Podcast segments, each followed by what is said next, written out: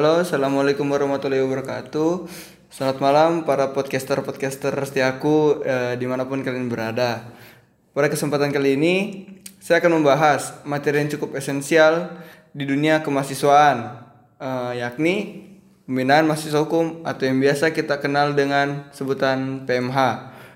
Nah, pada kali ini telah hadir di samping saya Wakil Presiden Badan Eksekutif Mahasiswa Fakultas Hukum Universitas Hasanuddin periode 2019-2020 Kak Muhammad Reformasi Bangunanas. Silakan Kak. Ya, halo Aldipa, salah satu staf kementerian yang paling tampan. Siap, Kak Wapres saya yang paling tampan juga sebagai uh, narasumber pada materi kali ini. Oke, kita mulai pada pertanyaan yaitu apa itu PMH Kak? Mungkin bisa dijawab?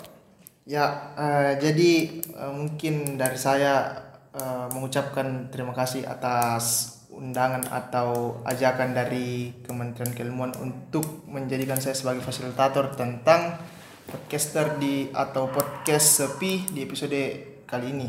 Nah, jadi untuk hal itu uh, sebelum membahas lebih lanjut mungkin PMH itu sendiri merupakan salah satu program kerja wajib dari setiap keperiode uh, keperiodean dari Badan Eksekutif Mahasiswa uh, itu merupakan pro, program kerja wajib yang harus dilakukan. Nah, jadi uh, eh, PMH atau pembinaan mahasiswa hukum yang uh, adalah pembinaan yang dilaksanakan oleh Badan Eksekutif Mahasiswa. Nah, pembinaan seperti apa? Nah, jadi uh, kita uh, di sini merupakan suatu proses yang di dalamnya membentuk karakter dan kepribadian seseorang menjadi lebih baik. Nah, jadi mungkin itu uh, secara secara garis besarnya ya. Nah, terus di sini uh, PMH terbagi atas tiga. Nah, PMH terbagi atas tiga dari PMH tersebut berbeda juga konsep-konsepnya. PMH 1, yeah. PMH 2, PMH 3. Jadi uh, pembinaan mahasiswa hukum tahap 1 yang bermuatan orientasi pengenalan kampus di mana angkatan baru maba yang setelah masuk di fakultas itu diperkenalkan diperkenalkan tentang uh, fakultas hukum secara khusus maupun universitas secara umum. Hmm. Nah, jadi ibaratnya kan uh, apa tamu mereka tamu yang baru datang di rumah di rumah baru.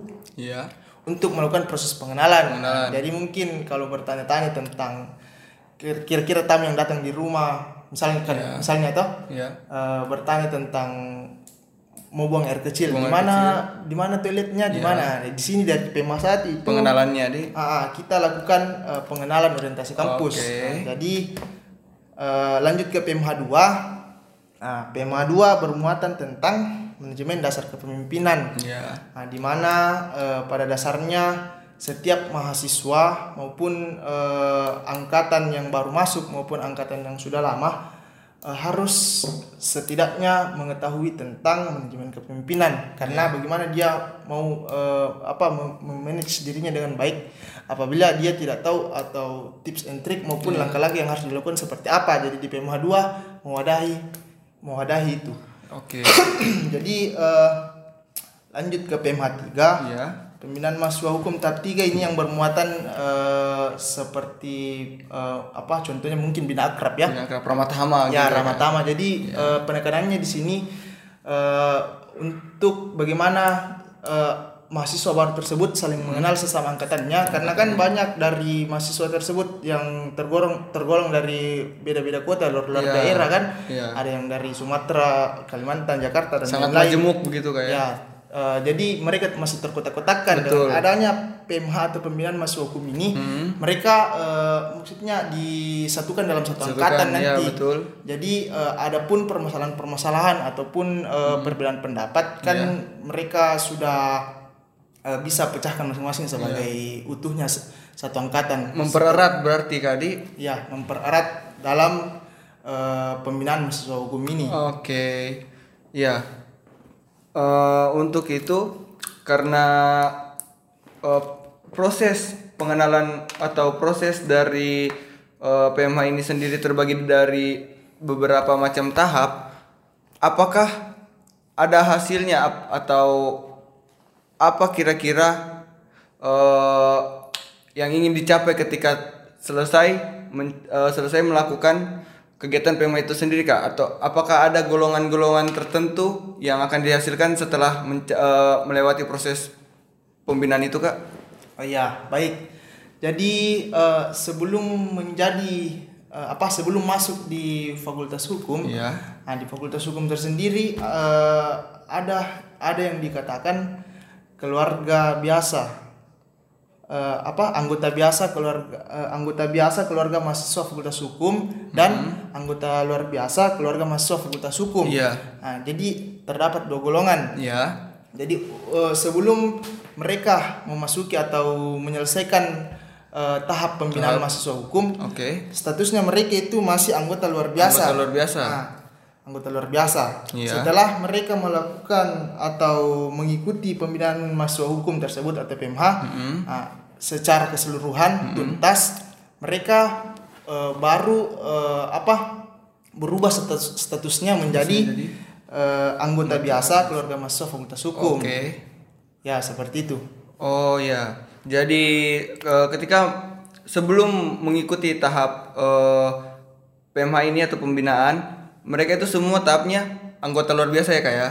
Ya, Jadi ketika mereka berhasil melewati semua tahap tersebut, maka dihasilkanlah anggota biasa Fakultas Hukum. ya betul Dipa. Nah, dan ketika mereka eh, tidak melewati salah satu dari tiga tahap tersebut, maka jadilah mereka anggota luar biasa, Kak. Ya, nah, sekarang apa kira-kira eh, yang terjadi kalau misalnya mereka tidak mencapai atau tidak mengikuti salah satu rangkaian dari tiga tahap tersebut? Eh, apalagi eh, masih bisa dikatakan bahwa tidak semua mahasiswa bisa berpartisipasi karena ada mungkin satu dan lain hal yang uh, mereka hadapi atau rintangan mereka untuk mengikuti salah satu tahap itu kak kira-kira bagaimana kak? Ya, eh, menindaklanjuti dari pertanyaan dari apa eh, host atau Aldipa yang keren ini, yang tampan juga. Jadi ya mungkin eh, pada saat eh, apa maba ataupun angkatan baru Iya. yang mau yang telah mengikuti PMH tetapi di tengah jalan artinya di salah satu pembinaan masa hukum dia tidak Iya. ikuti Iya ada kendalanya. ada kendalanya terus ki- mungkin keluarganya berduka atau mungkin ada keluarganya sakit dan lain-lain Iya. Ah, mungkin dari pihak badan eksekutif sendiri eh, memberikan privilege atau eh, toleransi terhadap eh, apa mahasiswa yang dalam permasalahan atau kasus tersebut Oke. Nah, di mana untuk eh, toleransinya eh, mereka tetap diberikan eh, mungkin eh, dari panitia-panitia mungkin memberikan mereka tugas dan ataupun eh, memang dari setiap eh, panitia dalam pembinaan mahasiswa hukum itu telah eh, apa telah memberikan tugas tetapi tetap dalam akumulasi data kelulusannya nanti tidak memuaskan atau tidak lulus eh, mungkin dia bisa mengikuti pembinaan masa hukum tahap selanjutnya tahun depan. Nah, jadi untuk teman-teman yang eh, apa memiliki kendala eh, seperti kasus yang diceritakan tadi itu eh, sebenarnya tergantung dari kepanitiaan terhadap eh, PMH 1, PMH 2, PMH 3. Nah, dan untuk akumulasinya nanti kalau misalnya eh, apa tidak tidak tidak memang eh, tidak disyarat tidak diluluskan eh, mereka da- eh, mereka dapat melakukan PMH tersebut tahun depan. Ya, mungkin begitu Aldipa. Oke, jadi ketika kita tidak mengikuti salah satu dari beberapa rangkaian PMA ini, eh, berarti mereka bisa mengikutinya lagi di tahun depan begitu kak ya? Ya bisa karena eh, karena eh, apa sependek sepengetahuan saya semungkin saya waktu jadi maba ya Iya. banyak teman-teman saya yang tidak ikut pemilihan mahasiswa hukum eh, apa tidak ikut melakukan pemilihan mahasiswa hukum di tahun pertamanya. Eh, tetapi eh, mereka masih bisa melakukan atau mengikuti pemilihan mahasiswa hukum di tahun berikutnya dan mereka jadi kema biasa. Tetapi saya sarankan eh, sebagai apa sebagai lebih baiknya agar teman-teman dapat meluangkan waktunya untuk pemilihan masuk hukum tahap eh, tahap 1 2 3 ini di tahun pertama. Karena eh, saran atau pengalaman dari saya mungkin eh, terdapat kurangnya eh, kesepahaman karena kalau kita ikut tahun depan berarti kita ikut sebagai junior. Padahal sudah kita sudah dapat menjadi penitia pembinaan masuk hukum tahap untuk tahap tahun depan tetapi kita malah ikut di eh, Pembinaan sebagai anggota. sebagai anggota dan Iya. teman tak sendiri yang kader ki istilahnya Ya begitu betul betul. Dan itu pasti menimbulkan rasa kecanggungan begitu kak ya. Ya, pasti. Ap- apalagi yang uh, membina kita itu teman-teman kita sendiri. Nah, Nah, saya sarankan begitu kalau misalnya eh, apa eh, eh, permasalahannya tidak terlalu urgent Ji, untuk Iya, meninggalkan untuk meninggalkan. masuk hukum seperti itu Aldi Pak. oke. Nah, uh, mungkin ini pertanyaan yang cukup uh, sering ditanyakan sama uh, teman-teman sekalian, teman-teman mahasiswa yang lain. Karena biasa itu kak, Uh, apalagi ketika saya uh, menjadi mahasiswa baru dulu itu uh, mendengar kata pengkaderan atau pembinaan itu biasa menjadi suatu kata yang menakutkan, momok yang menakutkan begitu kak. Apalagi uh, ketika mendengar kata pembinaan atau pengkaderan itu selalu dibilang uh, bakal uh, dilecehkan secara verbal ataupun mungkin eh, banyak perlakuan-perlakuan yang tidak menyenangkan lainnya begitu kak. Nah eh, dari pertanyaan saya kira-kira eh, bagaimana kak kiat-kiat kakak untuk eh, adik-adik sekalian atau teman-teman yang ikut mengikuti pengkaderan agar tidak khawatir dalam mengikuti pembinaan ini kak? Mungkin kakak bisa jelaskan?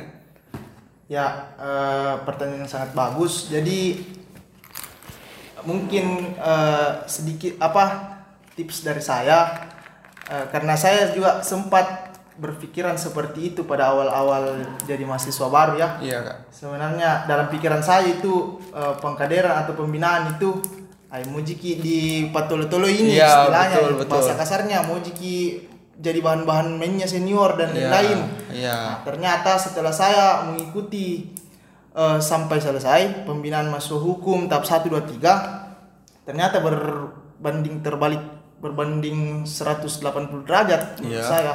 Karena di mana eh, dalam mengikuti proses tersebut tidak ada yang namanya itu sentuhan fisik, tidak- Perpeloncoan begitu, Tidak ada yang namanya itu perpeloncoan. Betul, tidak ada namanya yang bilang dikasih malu-malu, tidak ada. Betul, betul, Jadi yang betul. kita dapat selama pemilihan masuk hukum itu hanya ilmu, ilmu yang kita eh, gunakan untuk masa depan kita yang Betul. bermanfaat buat kita. Betul, betul. Nah, adapun nilai tambahnya itu bertambahnya jumlah teman, Teman, Toh, relasi, kan? relasi, Iya. silaturahmi dengan senior, silaturahmi Iya, dengan betul. teman angkatan yang mengikuti PMH. Betul. Jadi kalau untuk eh, jadi kalau saya jangan takut untuk ikut PMH tuh karena pada dasarnya bukan Miki zaman 98, bukan Miki zaman penjajahan. Iya. Eh, bukan mi eh, zaman terraip-raip di tanah kita nih insan berintelektual, Betul, insan yuris, toh mau dibina sebagai kar- eh, mahasiswa berkarakter hukum. Nah, jadi kalau saya mungkin eh, ikut mi PMH karena tidak ada ruginya kita tidak ikut. Begitu Aldi Pak. Betul kak, betul sekali eh, dari apa yang kak Revo katakan tadi karena dari pengalaman saya juga kak ketika saya menjadi maba itu eh, saya selalu takut kayak misalnya eh, disuruh eh, makan satu piring berlima kak atau satu kelo- satu piring berkelompok. Nah itu menurut saya ketika saya tidak mengikuti PMA itu menjadi hal yang menjijikan karena makanan yang seharusnya kita nikmati sendiri jadi harus dinikmati orang lain. Dan ternyata eh, makna filosofisnya itu ialah ketika kita eh, menjalani sesuatu kita itu harus menjalaninya dengan kebersamaan solidaritas. Jadi eh, ada sebenarnya makna-makna tertentu teman-teman sekalian yang dibangun di dalam PMH ini. Jadi eh, bagi saya sendiri dan seperti yang Kak Revo katakan tadi ada makna-makna yang bakal eh, berarti buat kita dan buat masa depan kita itu mungkin eh, dari saya kak pengalaman saya kan ceritanya nah eh, terima kasih mungkin eh, kepada Kak Revo yang telah meluangkan waktunya dalam eh, podcast episode kali ini terima kasih banyak kak Ya, itu tambahan sedikit Aldi Pak untuk Oh, ya? mendengar teman-teman podcaster sepi. Eh, jadi untuk eh, apa? Mungkin pentingnya lebih lanjut dibahas tentang kenapa apa benefitnya kita ikut PMH kah? Apa untungnya kalau ikut kini PMH? Hmm, kira-kira eh, kalau ikut ki PMH ini eh, tidak ada ruginya. Nah, jadi mungkin kalau untuk pertanyaan-pertanyaan tersebut nanti dari teman-teman kaderisasi eh, mengadakan suatu wadah atau suatu diskusi atau diskursus tentang pentingnya ikut PMH. Nah, jadi mungkin yang saya bahas atau yang kami kulik di sini hanya menga- eh, apa itu PMH dan eh, secara garis besarnya saja. Nah, mungkin begitu. Oke kak, terima kasih atas semua pendapat dan ilmunya. Terima kasih juga untuk para podcaster-podcasterku yang setia yang telah mendengarkan sampai detik ini. Semoga kalian selalu sehat, berbahagia, dan tetap patuhi protokol kesehatan. Goodbye. Assalamualaikum warahmatullahi wabarakatuh.